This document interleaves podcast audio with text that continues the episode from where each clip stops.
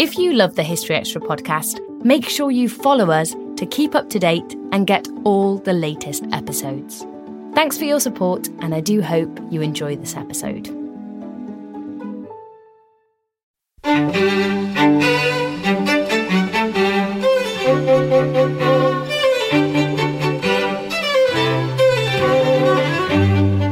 Hello and welcome to the History Extra podcast from BBC History Magazine, Britain's best-selling history magazine.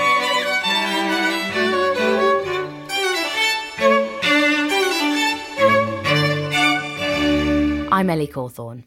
As 2021 draws to a close, we thought it would be interesting to take a look back at some of the moments and themes that have shaped the face of history this year.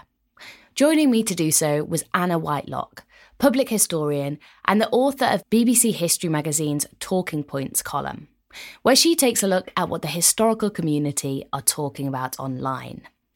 To help us in this quest, Anna nominated a few subjects, some silly and some serious, that have made it onto the agenda of British historians in 2021. Thank you very much for joining me to have a look back at a couple of key moments and debates from 2021. So, as well as being a public historian, you're a columnist for BBC History Magazine, and every month you write our Talking Points column. So we thought you were the perfect person to do this for us, because in that column you look at what people and public historians and historians generally are talking about in the world of history, especially on Twitter. And you've nominated some subjects for us to discuss today. So, of course, this is not going to be a comprehensive overview of the year, nowhere near, in fact, but just a couple of moments that we're going to take a look back at that historians in Britain particularly have been talking about this year. So just generally, how has 2021 been for historians? What's been going on in the world of public history? Well, it's been a weird year all round, I think, hasn't it? As we've sort of tried to come out of the pandemic, there's been a sense that in many ways time has stood still, and then historians have been eagerly trying to get back to the archives and get back into the classroom. So it's been a funny old period. But at the same time, I think history has become ever more political, and, you know, you only have to read the newspapers or listen to radio programmes, and so often the politicians are talking about history. And so there's been big questions and challenges for historians and things to speak up on and speak for. And I suppose one of those topics is the whole thing of statues and colonialism and all of that, which was something that has been brewing over a number of years. The report, the National Trust report at the back end of last year, of course, into the links between historic properties and colonialism, kickstarted a sort of sense of a pushback for some against what was regarded as a woke agenda, whereas for others, of course, it was a timely and overdue need to re-examine the kind of fabric, like the historical fabric of our country and the links that it has with things like colonialism. Yeah, so we'll delve into that discussion in a bit more depth in a moment. But before we do, I'm just intrigued to how that's been as a historian that's worked in public history for many, many years. What is it like to see your specialism suddenly kind of thrust into the mainstream and become such a flashpoint, I think, for debate and discussion? Is it exciting, or is it, you know, tense? Is it scary? It's for me, it's about what, you know, history is about, and it's about why I teach it and why I study it, because although it's about looking back, it's absolutely about speaking into the present and the future and thinking about what's happening, providing a bigger context and providing content and context to some of these big political and national debates. And I think in the last year, there's been words like wokeism thrown around. And, you know, what does that even mean? And history wars and culture wars. And this becomes a real challenge for public historians, which I think really all historians are really public historians, which is really about talking about what we do and then how we communicate that to a wider audience, but also not just for kind of entertainment or education, but really importantly to inform public debate. And I think that that's sort of never more urgent than it is at the moment. And I would always say, you know, studying history is not about, you know, looking backwards. It's about being an engaged and active citizen. And it's all about, you know, future-proofing and providing context and answers and explanation for things. And it's a radical thing to do. It's activism. Learning is activism. And understanding ourselves and where we come from and informing debates is, you know, is really important work. So yeah, it's been a challenging year, but it's also a real moment for historians to, you know, take the stage and inform the big questions of the moment.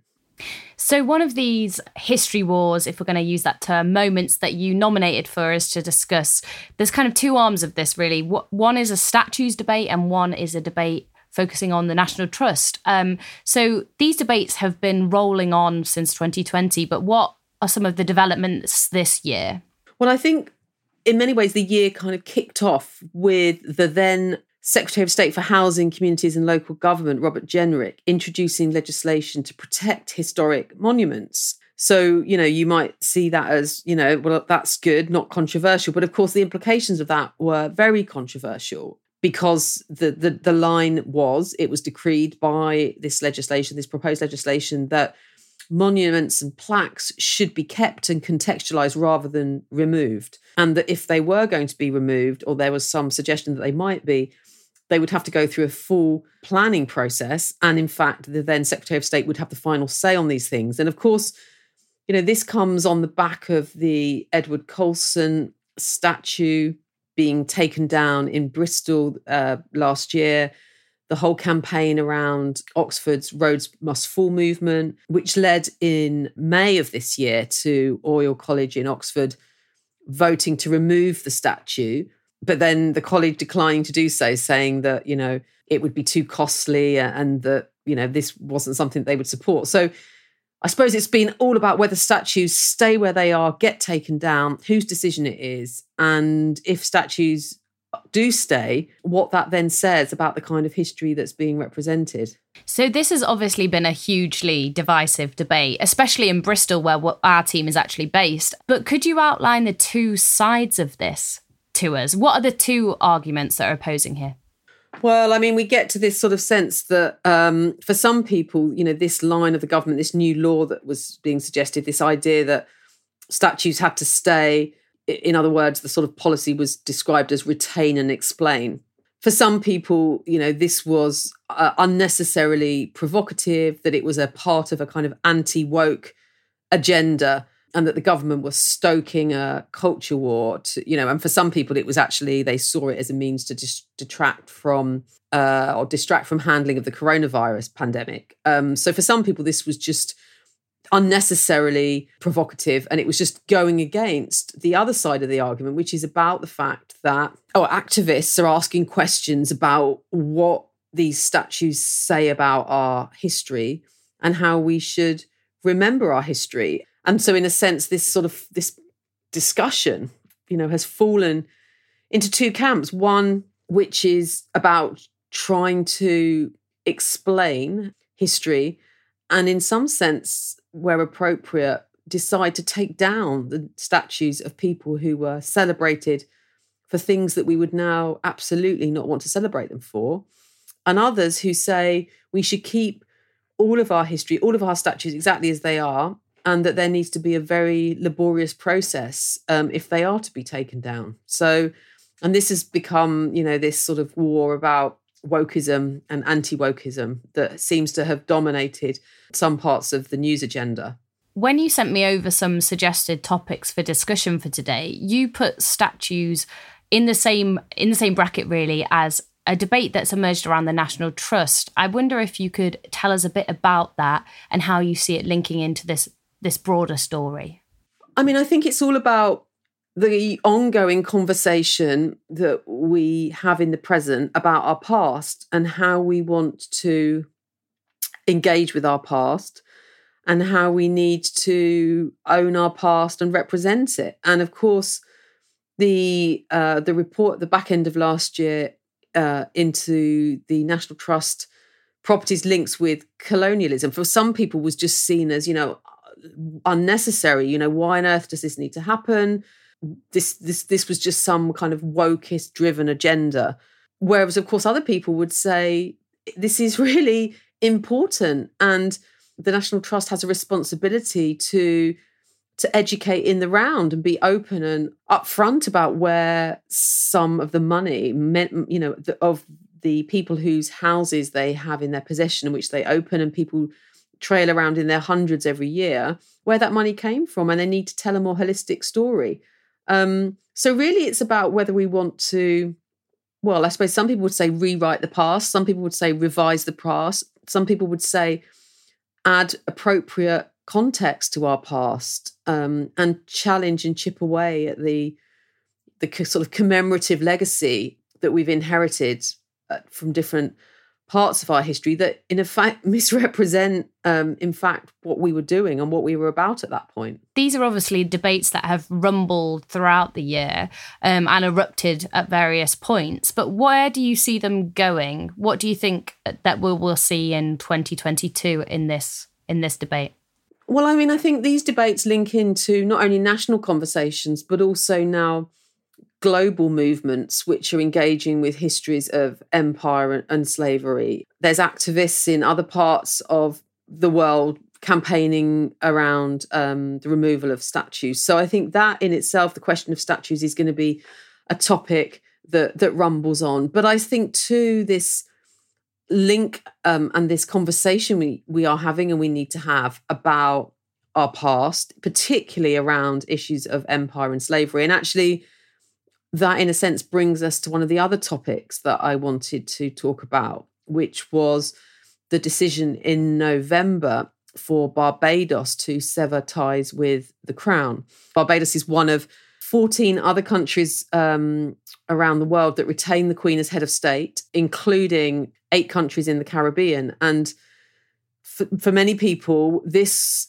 decision by the government of Barbados was about, well, a rejection of Britain and finally a full acknowledgement of their independent status. They, of course, are an independent country, but they've remained having links with the Crown, and that becoming a republic was a way of really moving on from their imperial past. And in all the discussions around that and the ceremony whereby, which Prince Charles attended, there was all kinds of discussions about how the issues of race and slavery and empire were going to be at play in that moment of handover, whether the Prince Charles would acknowledge that, talk about it, which in fact he did. But for many people, and I'm leading a research project exploring the Crown in the Caribbean during the Queen's reign, and what's interesting talking to people is, yes, for many it was about the fact that Barbados wanted to fully embrace its identity and in that way become a republic. But so too was there this sense of the impact of Windrush and a sense that the British Crown had let them down, and the issue of race was at play, and it did, for many people, motivate them. There was a sense that at the time of the Windrush scandal in the UK, the Queen perhaps should have spoken out and done more, and that was certainly the perspective that a number of different people shared. So, you know, these issues of relationships with the past and histories of empire and slavery and so on are at play in all kinds of ways at the moment. We've seen it in terms of statues, and here we see it in terms of Barbados's decision to become a republic. I'm just interested in the Barbados question from your perspective as a royal historian specifically as well. What does this tell us about the changing status of the monarchy perhaps, or give us a new way of looking back on royal history?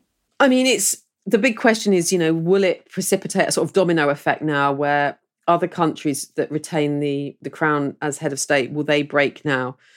I think it's more complicated than that. Different countries have different processes by which that would happen. So in some cases, there has to be a 2/3 public referendum, for example. So it's not inevitable that it would happen soon.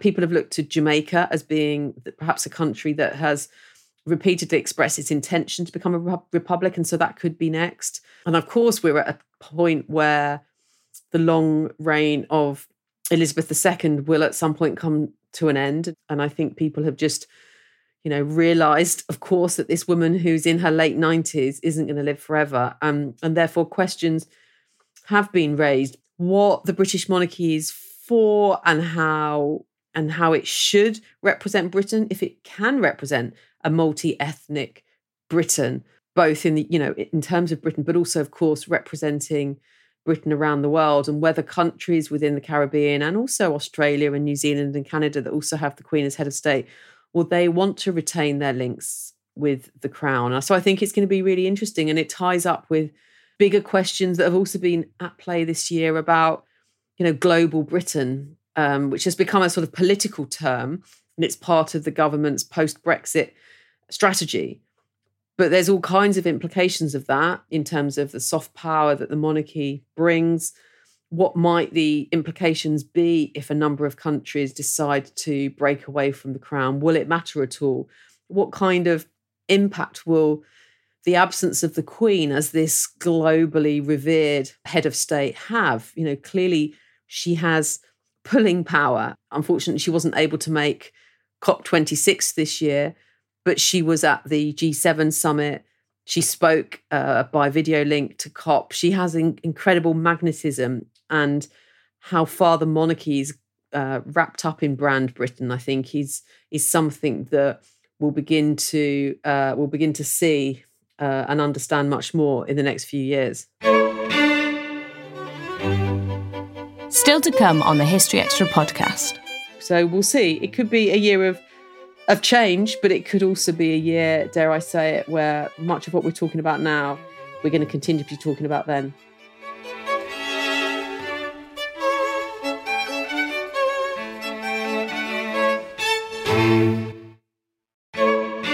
There's obviously been a lot going on this year. What else was on the agenda of historians and public historians that you wanted to talk about today? Well, I mean, historians have been very busy writing in lockdown last year. And so actually we've seen brilliantly the sort of fruits of their labours, because there's been a whole load of books coming out with historians having been given the opportunity of lockdown in the midst of juggling all kinds of home education and childcare to actually finish their books. And so we've seen some brilliant books come out this year. One book which I'm really enjoying, and in fact I'm chairing an event for in the next day or so, What is History Now?, which was edited by Helen Carr and Susanna Lipscomb. And it was, of course, inspired by the text What is History by E.H. Carr all those years ago. And it really refreshes that thesis and that question for now, and explores the importance and urgency of history, some of the things we were talking about just earlier. What are some of the other issues that it touches on, as well as ones that we might have already discussed? So it's history from all kinds of different perspectives. So, for example, talking about how we can write the history of disability or why family history matters, how making space for Indigenous peoples changes history, how can museums open the doors to the past, for example? Should history always be being rewritten? How can we recover the lost lives of women? Can and should we queer the past, thinking about how you put back marginalised groups that have been missed out of the narrative, thinking about history from a global perspective. So it asks really, really urgent questions, and it speaks very much, I think, to some of the new ways of thinking about history, not just by public historians, but all kinds of historians, and how areas of history that have been under-researched are now being brought into the mainstream, but in doing that, ask questions about how that then impacts on the broader historical narrative. So that's certainly a really good book that I would say sort of captures the moment very well. Are there any other books that have just shared stories from history that perhaps we didn't know before that we should have done, or perhaps just given a really entertaining take on something that's new and fresh? I think there's been, a lot of that. There's been an interesting one was Ruth Sker's book, Napoleon, A Life in Gardens and Shadows. And, you know, a book on Napoleon, there's been very many of those. But what's different here, and Ruth Sker's always very good at sort of taking a quite familiar topic and doing something a little bit different with it. And here she's written an account of Napoleon's relationship with horticulture, thinking about the garden that he cultivated at school, and then the garden that he tended to at the end of his life on St. Helena. And so that's one that is a very familiar topic, but has been rethought. So that's That's very interesting. But then there's also a book, for example, Virginia Postle's The Fabric of Civilization, How Textiles Made the World, which basically just looks at the importance of weaving, fibres and looms and all of that to human progress and how important it has been across cultures. So we've sort of, biographies always do really well. Of course, we see biographies every year, but we see biographies that kind of look at things from a different perspective.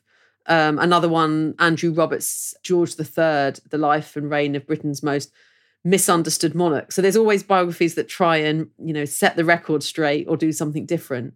And then there's books that come out, sort of bring a whole different way of looking at things to the fore. I mean, another example would be Nutmeg's Curse, Parables for a Planet in Crisis, and basically thinking about climate crisis from the early modern era to the present day, looking at things like the impact of war and industrialization on different species, thinking about, you know, climate crises over centuries. So something like that obviously speaks very much to the present moment, but from a very historical perspective.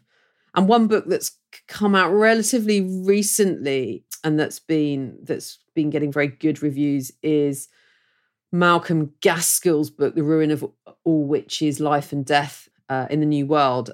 That came out in November, and it's basically a kind of account of a colonial witch hunt in 1651. It's dramatic, it's tense, it sort of mixes real life folk tales with sort of previously neglected source material. It's all about the sort of precarious balance between life and death. There's a sort of family tragedy in the midst of it all.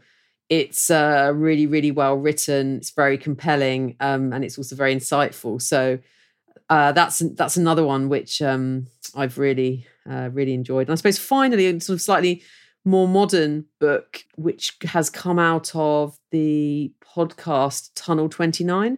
And this drew on a whole load of Stasi documents and interviews with surviving escapees. And this is Helena Merriman, who award-winning BBC journalist, and she tells the story of the secret getaway tunnel, which was dug under the Berlin Wall in 1962. And I listened to the podcast, which was amazingly compelling. And, you know, the book is definitely worth a read. It's really fascinating, tense, interesting, and a real work of, you know, historical journalism, I suppose. So that would be another pick of mine. Yeah, fantastic. And if listeners are interested in the Malcolm Gaskell book about witches that you mentioned there, I actually had a conversation with him last month, which will be airing in January. So keep your ears peeled for that. Another thing that we've seen this year has been significant cuts to history courses and history academic staffs across universities. Can you outline what's happened and the implications, really, or the impact of that?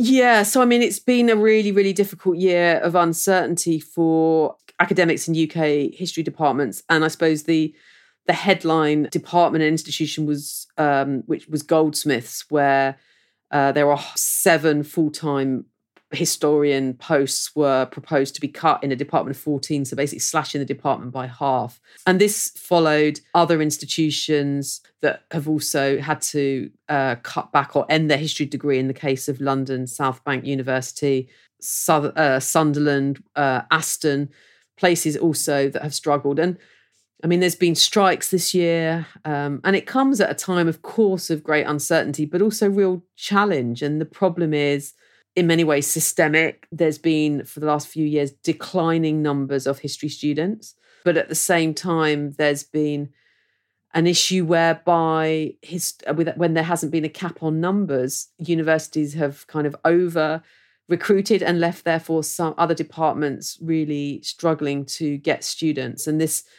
the market has then got very skewed. And it's meant, therefore, that there's been departments that are really struggling to be seen to be viable by their academic managers. So I suppose there's a job of work there that we have to, within the academy, we have to understand the challenges that there are there. Although what's the good thing is that actually the numbers of young people taking history at school has been going up for the past decade. You know, the uptake at GCSE has gone up. 13%, I think, over the last decade. And so there's, you know, there are students, there are young people interested in history. What we then have to do is really communicate an understanding of why doing a history degree is important, and not just because of the, you know, critical thinking, the problem solving that is all very necessary for employers, but also some of the things that we've been talking about today, how it informs debate, it provides context and content both for policymakers, but also for journalists, for the heritage sector, for the culture and creative sector.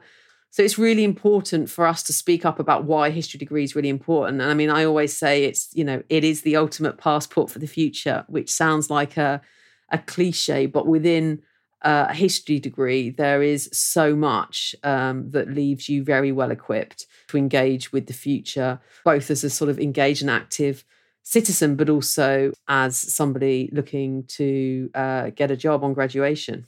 Of course, I mean, Corona has meant that redundancies have been seen in a lot of industries, and many people have lost their jobs, got new jobs, and there have been cuts across various different industries. Do you think that history has been particularly hard hit, or is it reflective of a wider situation? I mean, history has been, humanities, to be honest, has been more in the news than history. I mean, history numbers have been going down, but it's also been, I think, there has been a bias in government against humanities subjects. Instead, there's, been a great deal that has been said and done to champion STEM subjects, the science and technology subjects. And of course, the great irony is so many members of the government themselves are the product of humanities education. I think we also need to change the conversation a bit. Humanities has been lambasted somewhat by government. And actually, as we've talked about, so many of the big issues of the day need to be informed by humanities education, whether that be, history or English or languages too, really important. So I don't think it's about the pandemic. And I mean, it's of course absolutely also important to say that throughout the pandemic, academics have continued to work. And when they couldn't teach in the classrooms, they were teaching at home. And I was head of department at that point, and, absolutely know how much work it took for people to reorientate their teaching from the classroom online, and actually how engaged students were too. So to finish off, let's move on to a slightly less serious and more silly subject, a fun one to end with. You have nominated Twitter's World Cup of Kings and Queens, which we saw running this year. What was it, and what did you think of the outcome? Yeah, this was an amazing story. This was the poll on greatest monarchs that was led by Tom Holland and Dominic Sandbrook for their podcast, The Rest is History. 84,000 votes were cast. Would you believe it that Elizabeth I, who almost always tops polls, although even though I'm a Tudor historian, I always think that she's overrated. I think we should give her sister, the first Crown Queen of England, Mary Tudor, a bit of a shout out. But Elizabeth didn't even get to the top spot. Tom Holland himself said, he thought it would be a walkover for Elizabeth I, but he said the result was like Emma Raducanu going all the way at the US Open because the winner was the little known King Athelstan, who united England in the 10th century. And so he was named top monarch, ahead of Elizabeth I, ahead of Queen Victoria, ahead of Henry V. Would you believe it? I know. So obviously this was just a bit of fun, really. But do you think that it did throw up any interesting insights? Were people just trying to, be provocative by rejecting the usual suspects and going for someone unusual? Well, I think it's an interesting question. I mean, I think, first of all, it shows people are interested and know more about history's cast of characters than perhaps one often thinks. I mean, when you talk to commission and editors, they often think that people are just interested in, the Henrys and Elizabeth and Victoria. But here we've got a little-known king. I mean, there's a lot of people who wouldn't have heard of Athelstan, but actually here he is, one of the founding fathers of England, a great conqueror, uniting the country, merging the kingdoms of Mercia and Wessex, driving the Vikings out of Northumbria. And he's the pick. He's seen as the greatest monarch. And I think what is interesting is how this changes over the ages. I mean, I remember the BBC Greatest Britain's poll in around 2000, and certainly Elizabeth was up there. She might have even come first. Queen Victoria was up there. Athelstan was nowhere. So are people getting bored with the old favourites? Are they being a bit kind of provocative, or are they genuinely interested perhaps in this Anglo-Saxon king who, by uniting England, does it say something about our national identity and our desire to kind of go back and understand our origins? I don't know. It's an interesting one, isn't it? But certainly it was a surprise for me. So finally, if we were to have this conversation at the end of 2022, what do you think that we would be talking about? I'd like to say we'll be talking about the pandemic as a historical reality rather than a present day one. But I think I think we'll still be talking about pandemics. I think we're going to be talking, as we are now, about England's, or Britain's, I should say, place in the world. I think we're going to be talking more and more about the future of the United Kingdom, relations with Scotland and relations with Ireland. I think it's going to become more and more significant. I think China and our relation with China, and therefore our kind of historical understanding of our relationship with China, is going to be important too, and indeed Europe. So I think it's going to be very much Britain having a bit of an identity crisis continuing. And of course, if there was to be a significant change with the monarchy, then I think that would add to that sense of sort of national turbulence. So I think pandemic, I think relations with Ireland and Scotland, our histories, our understanding of ourselves, and also our sense of kind of what's important to us and who are our national kind of historical figureheads. And I think the poll that we were just talking about with Athelstan beating Victoria and Elizabeth, what does that say about us? Is that just a flash in the pan, or does that say something more interesting? And indeed, might it mean that we're going to see a big new history programme on Athelstan? Are we going to start to see some of these more obscure people in history make it onto the mainstream history programmes in a way that they haven't been to date? So we'll see. It could be a year of change, but it could also be a year, dare I say it, where much of what we're talking about now, we're going to continue to be talking about then. That was Anna Whitelock.